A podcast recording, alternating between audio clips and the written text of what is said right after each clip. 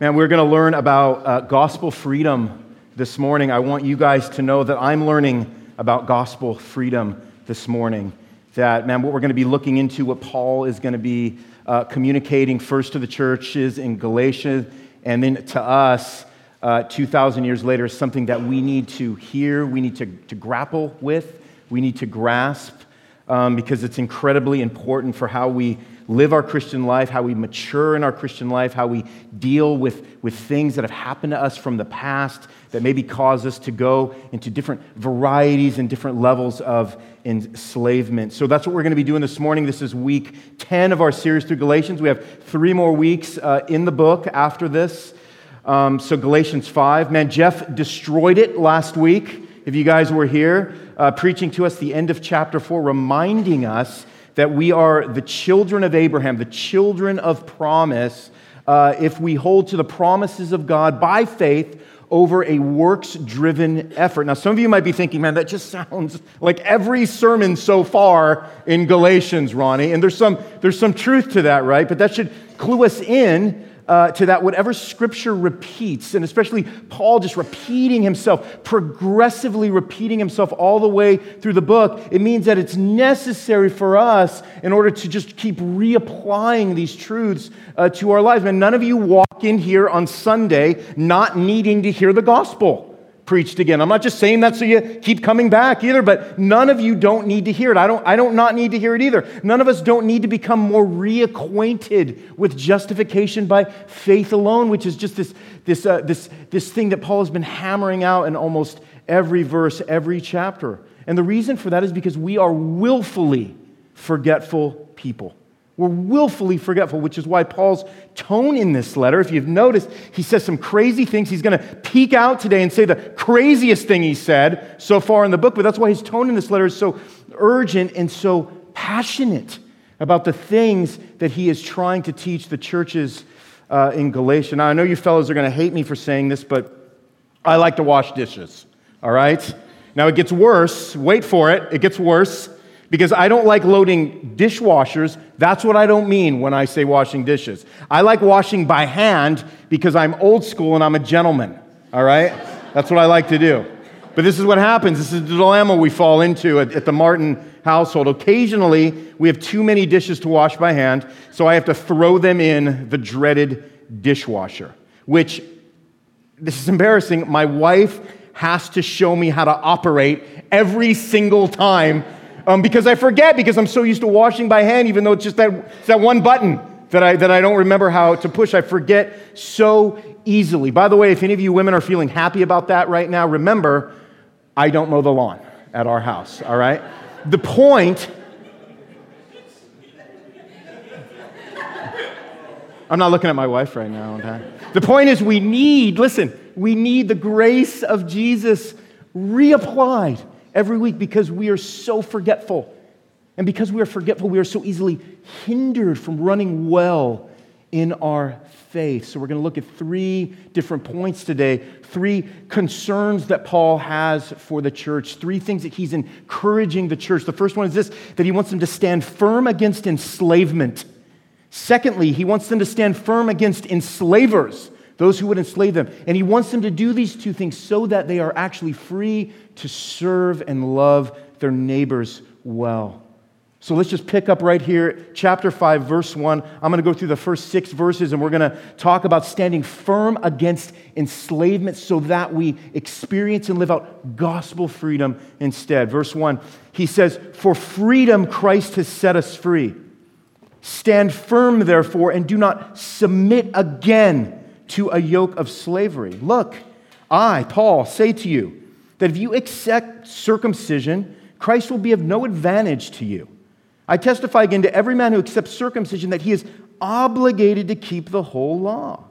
You are severed from Christ, you who would be justified by the law. You have fallen away from grace. For through the Spirit, by faith, we ourselves eagerly wait for the hope of righteousness. For in Christ Jesus, neither circumcision nor uncircumcision counts for anything, but only faith working through love. This is God's word. We're going to stop right there for now. For freedom, Christ has set you free. This is essentially the summary statement of Galatians.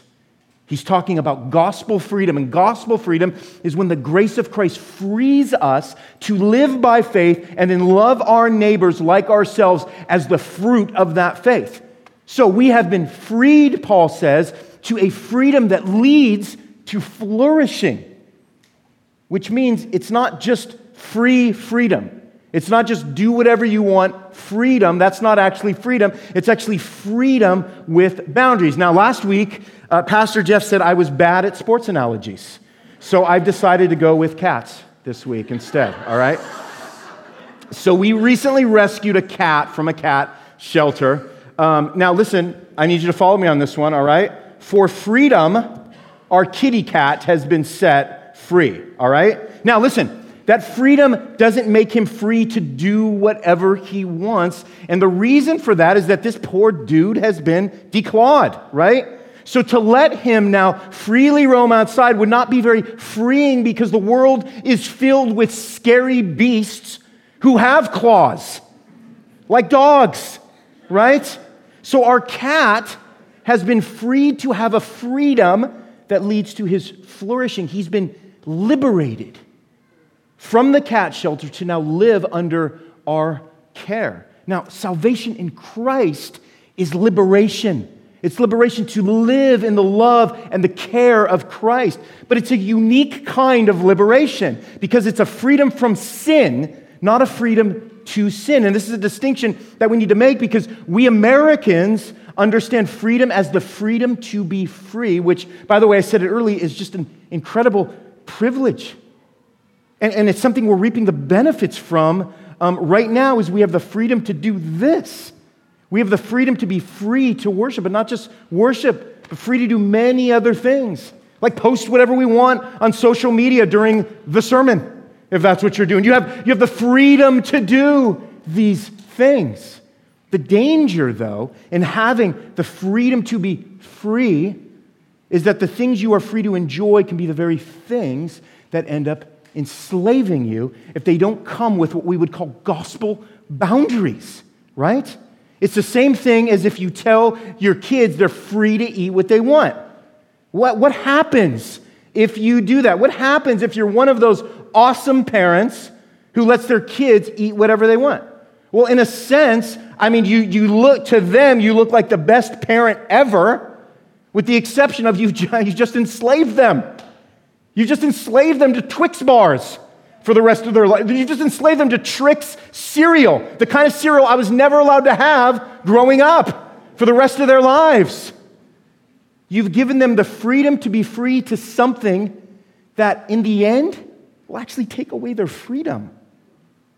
Paul is pleading here with the Galatians. He's been pleading, and he's really pleading. He continues the plead. Have you ever had somebody plead with you? about somebody, somebody that is just there saying, I just want you to know this. I just want you to see this. I just want your eyes to be open to this. Maybe you've pleaded with somebody, you've done that to somebody. If they can only see, if they can only grasp the truth, that's what Paul is doing. It's like he's looking at a square in the eyes and he's saying, Do not submit again to a yoke of slavery. And by, the, by, by, this word yoke, what Paul is saying is it, it's actually a word that was used to describe the Jewish laws, right? So Paul is saying, don't submit again to these laws of slavery. Now, notice that Paul uses the word again.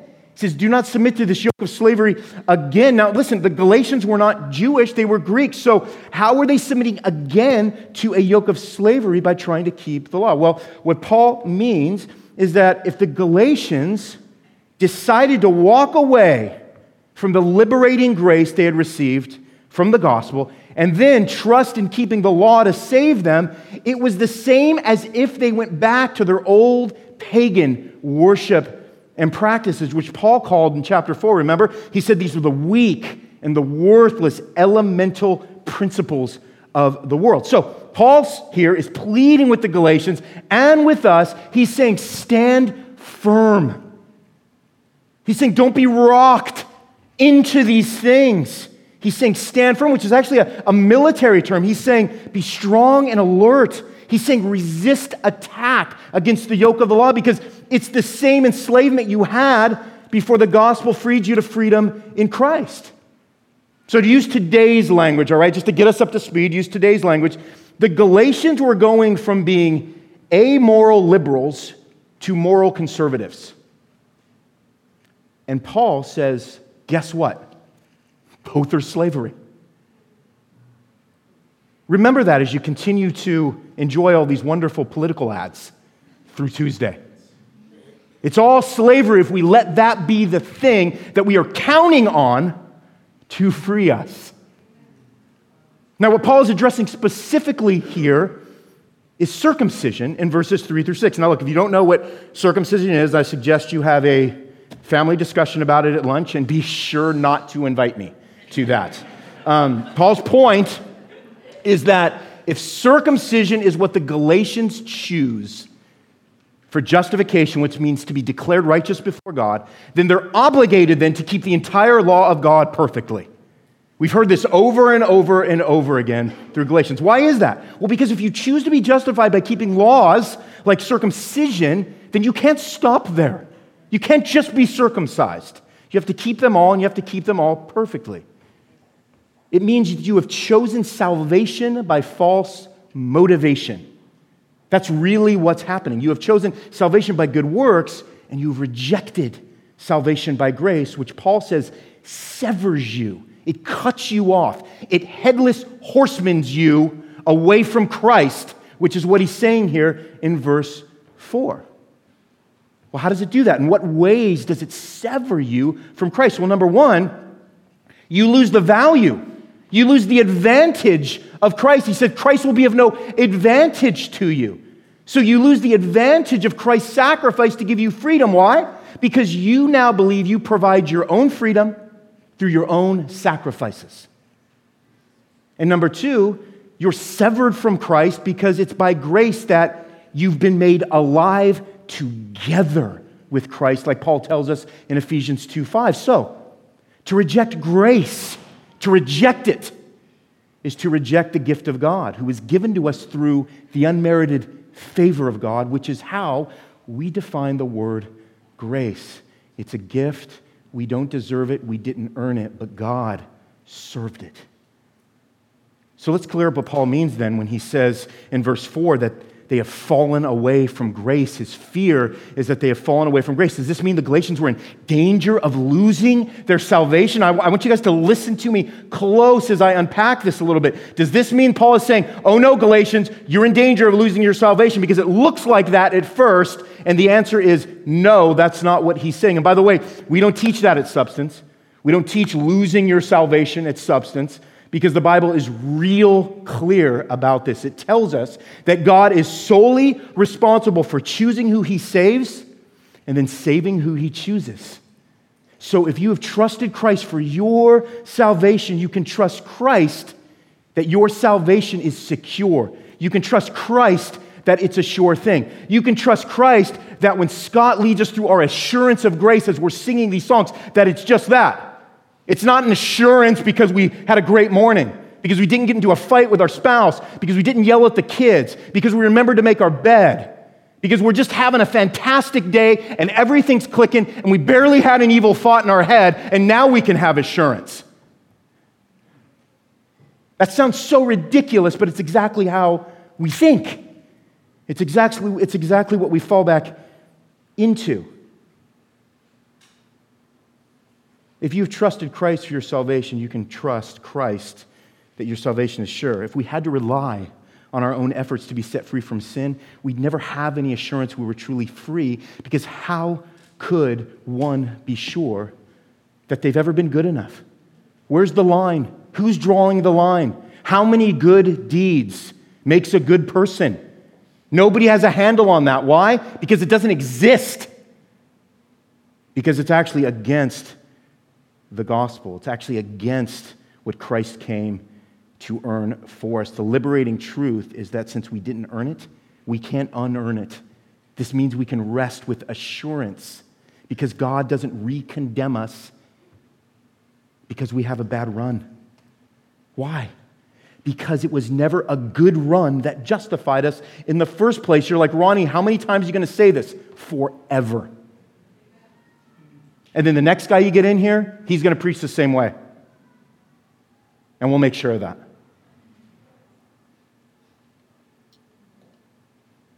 What Paul means by falling away from grace, listen, is that if the Galatians continued in this pattern of trusting in Jewish laws like circumcision, you know what it, know what it means? It shows that they never really trusted in God's grace in the first place. At the same time, this is what we get. This is the encouraging part of what we get is Paul who is dealing with this people that are all mixed up and all confused, like us. This is what we get. At the same time, Paul is confident that their faith is genuine, which is why he encourages them in verse 10. Look what he says. I'm going to jump ahead. He says, I have confidence in the Lord that you will take no other view, and that the one who's troubling you will bear the penalty, whoever he is. We're reminded in 1 John 2:19. John says, They went out from us, but they were not of us. Speaking of those who claimed to be believers, for if they had been of us, they would have continued with us. What does this tell us? Well, this is the centrality of the gospel message. What it means is that a saved person always returns back to their Savior.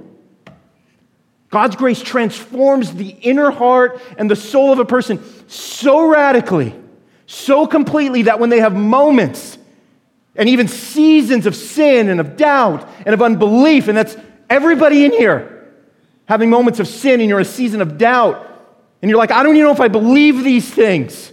Well, here's the encouraging part a true child of God is brought back into right relationship with God by God, the Holy Spirit, who leads them, who will lead you to conviction and repentance. And He will do that today if you're in one of those seasons, in one of those moments.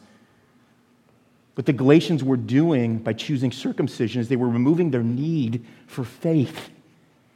But Paul reminds them in verse 5 that it's through the Spirit by faith teaching them, convicting them, leading them, that a regenerated person now eagerly waits for the hope. So there's something about gospel freedom. There's something about a true child of God that is eventually brought back on the tracks. And not only that, but is reinstated with an eager hope for the work that Christ not only is doing, but will do. And the culmination of that work, when we see him face to face, there's a hope there.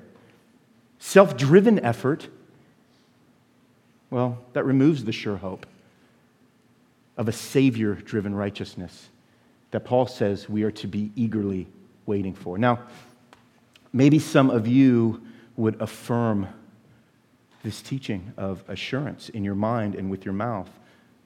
You would affirm it, but yet you walk around feeling condemned, constantly wondering if you're saved, asking, can it really be true that God is pleased with me since I'm so displeased with myself all the time? You think I, I know He knows my thoughts. I know He sees what I do in the dark when no one sees.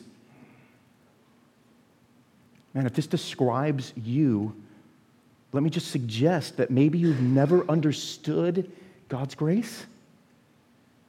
Are you someone who doubles down on your efforts to be good so that you can have some self assurance that you and God are good? You think maybe if I just do something good, He'll overlook the shameful thoughts that dominate my mind and all the images that play in my head like an eternal binge watch on Netflix. Maybe He'll just conveniently forget and overlook those things if I double down. So here's my encouragement to you and to me. Will we believe the words of Jesus through Paul today? That it's only faith working through love that counts for anything. That's what he says. Gospel freedom is falling into, not away from grace. If you're a child of God today, it's because in love, God chose you and predestined you before the foundation of the world to be his adopted son or daughter, like Paul tells us in Ephesians 2. It wasn't because you were lovable, it was because God is love. So stand firm, he says, against enslavement, because for freedom, Christ has set you free. Secondly, stand firm against enslavers. Let's pick up in verse 7. He says, You were running well, who hindered you from obeying the truth. This persuasion is not from him who calls you. A little leaven leavens the whole lump.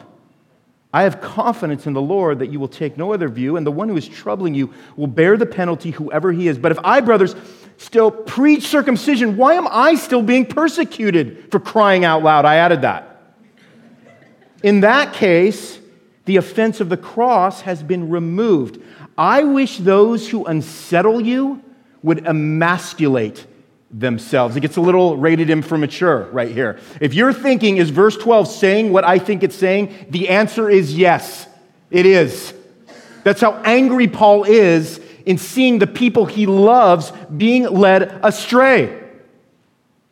And the Bible uses strong language. Do you guys know that? Jesus uses pretty strong words himself in Luke 17 when he says, Temptations to sin are sure to come. They're going to come. But woe to the one through whom they come. It would be better for him if a millstone were hung around his neck and he were cast into the sea than that he should cause one of these little ones to sin. Strong words, warning against people that lead other people astray. That's why Paul is asking them, Look, who hindered you? Who is the one that hindered you from obedience and yet is confident that whoever it is, they'll bear the penalty for leading the Galatian flock astray? So Paul is saying, stand firm against enslavers. And you know what? Enslavers, and they can come in all different shapes and sizes in our life, right?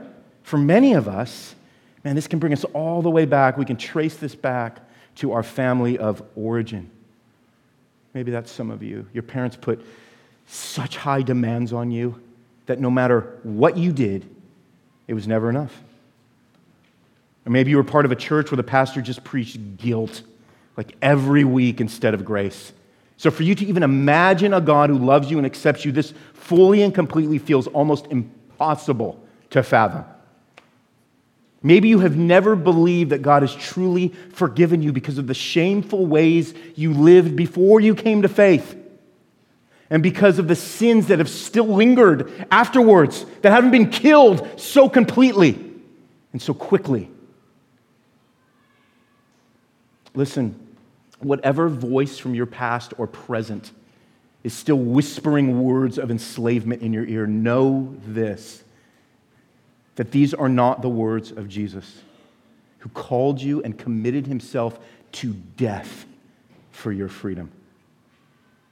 Paul's words for whoever was troubling Galatians were so strong because he had such a tender love for them.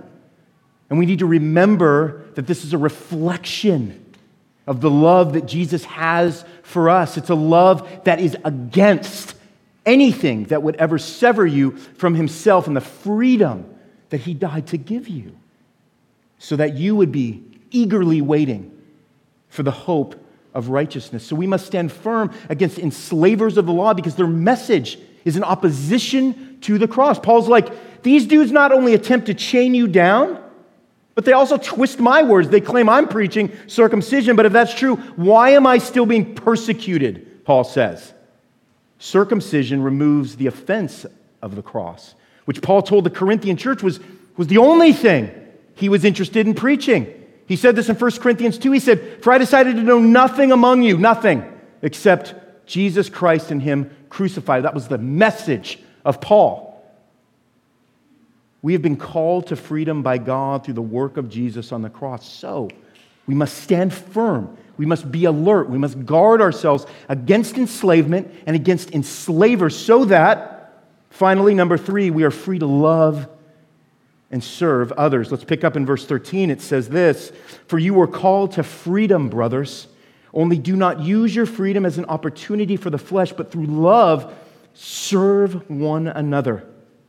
For the whole law is fulfilled in one word You shall love your neighbor as yourself.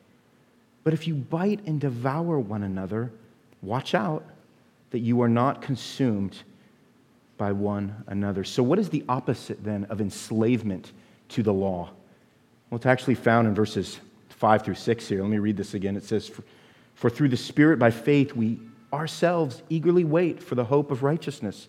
For in Christ Jesus, neither circumcision nor uncircumcision counts for anything, but only faith working through love. This is the first time Paul mentions the word love in the book of Galatians. But it's no wonder, listen, that whenever we find ourselves falling from the grace that severs us from Christ, the outworking of love that comes from this eagerly waited for hope will become hard to find. It won't be existing. There won't be the fruit of it. It won't be flourishing. Paul says that the freedom we've been freed to have in Christ is never an opportunity for the flesh, never an opportunity just to be able to do whatever we want, to become more self centered, more self consumed, but it's to serve one another in love, which he says is how the law, the law that the Galatians were trying to keep, how it's ultimately fulfilled. Now, let's be clear. Paul is not saying that the law should be abolished and done away with, right? Jesus said what? That he came not to abolish the law, but to fulfill it in Matthew 5 17. In fact, listen, it's when we obey God by keeping his commandments that we are actually loving God and our neighbor. That is actually how we are fulfilling the law. So, gospel freedom, then, it removes condemnation from the law but compels us towards obedience to the law because we've now been freed from its power to condemn us and control us.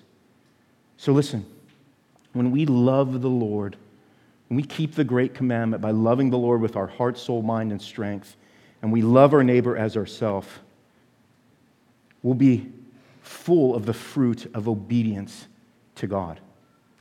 The warning here is that when we have not been freed to the freedom that we have by grace through faith in Christ, our neighbors will suffer. That's what he's saying. Do you hear what he's do you hear that? Do you hear that as you look down at this passage? Self-justification leads to conflict with your neighbor.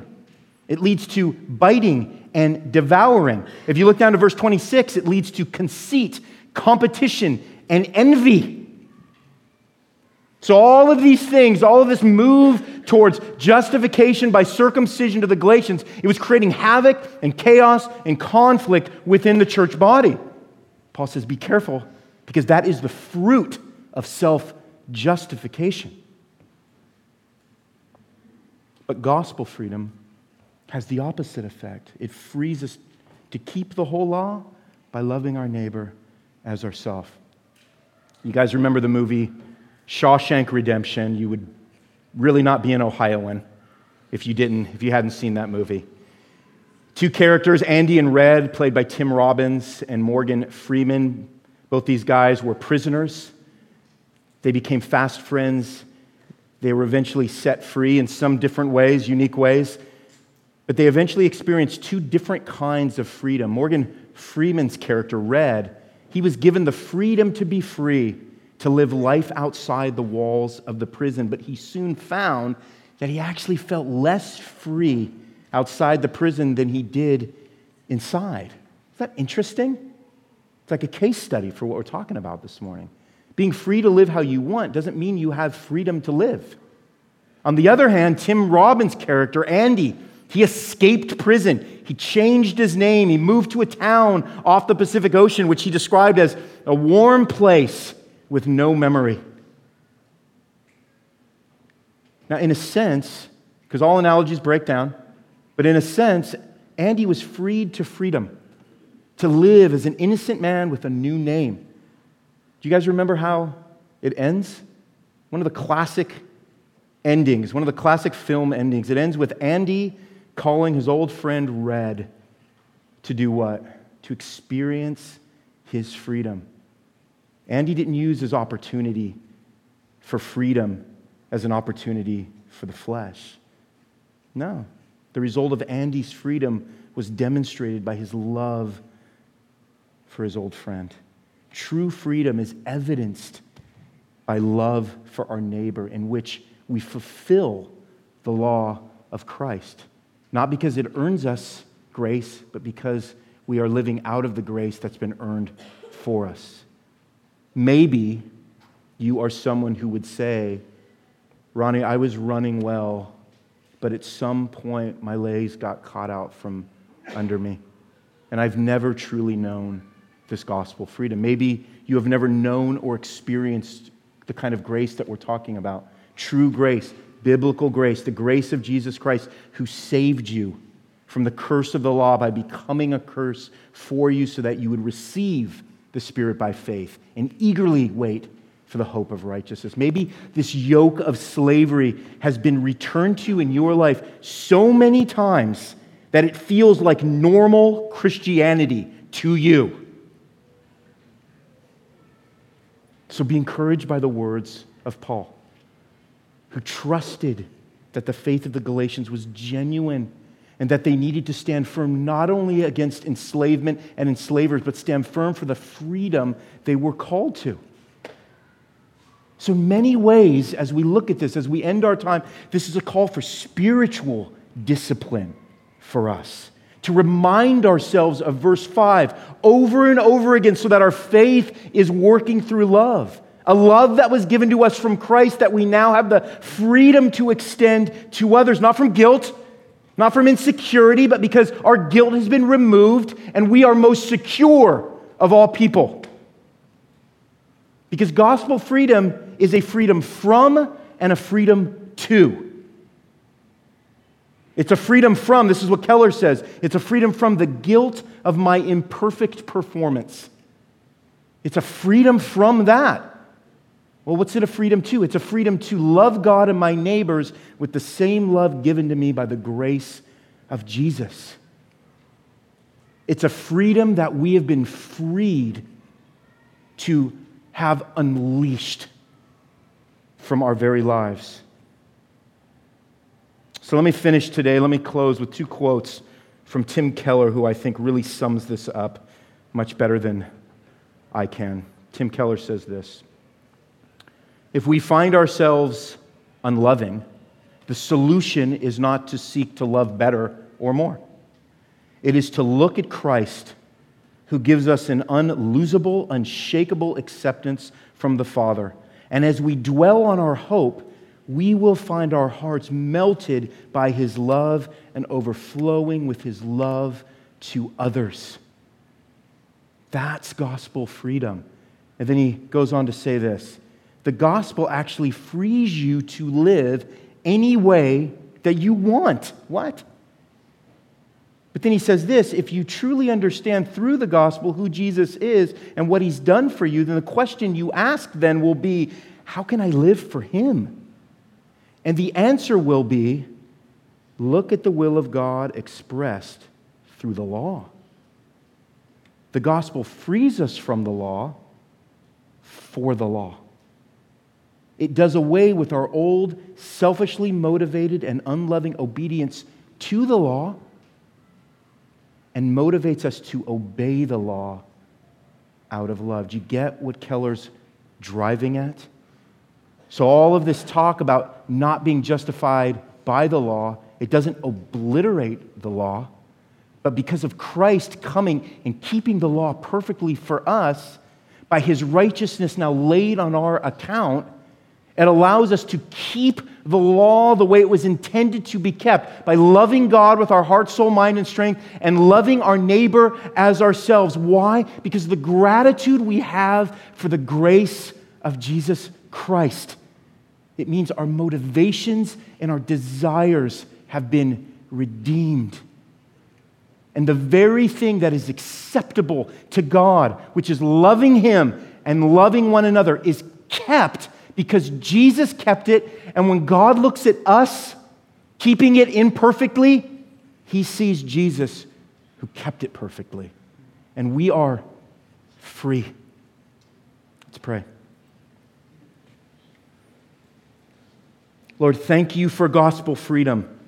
I know that we don't understand it. I know that I don't understand it the way I need to. God, I pray that this would be the beginning for some of us of some of these old enslavements, some of these things that have been nagging at us for years that we don't even realize. Holy Spirit, I pray that you would surface these things in our heart. Lord, that we would come before you, we would locate these things that are enslaving us, that we are giving all of this time and attention to, these things that we are working very hard to accomplish because we think that you're going to be happier with us when we do these things. Lord, forgive us for ignoring Christ and his sacrifice, believing that our sacrifices are what pleases you. God, reform our minds and our hearts. Lord, let us know the love of Christ. Let us know the grace of Christ. Lord, build our faith this morning. Let us be people who eagerly are waiting for the hope of righteousness that is to come when we see you someday, but that is available to us today. Lord, we pray for transformation. We pray that this yoke of slavery that many of us carry, Lord, we would find relief. That right now you would remove that from us, that you would remind us of that work no matter how many times we've heard it. Lord, that your spirit would teach us the truth of these words and that we would find comfort and rest and that we would encourage others in this comfort and rest, that we would be a church that is not tripping over ourselves to merely do good works, but that we would do good works out of love for you and for one another with the joy that none of us have earned our right or our standing before you. But Christ has earned that right. And so we stand before you today knowing that all we have has been given and is available. God, don't let us be so willfully forgettable people, forgetful people. God, I thank you for this time. Lord, I thank you for these hard words. I thank you for these gracious words. God, I pray that you would humble us to them. And we thank you for all of this, Lord. We thank you for Jesus. In Christ's name we pray. Amen.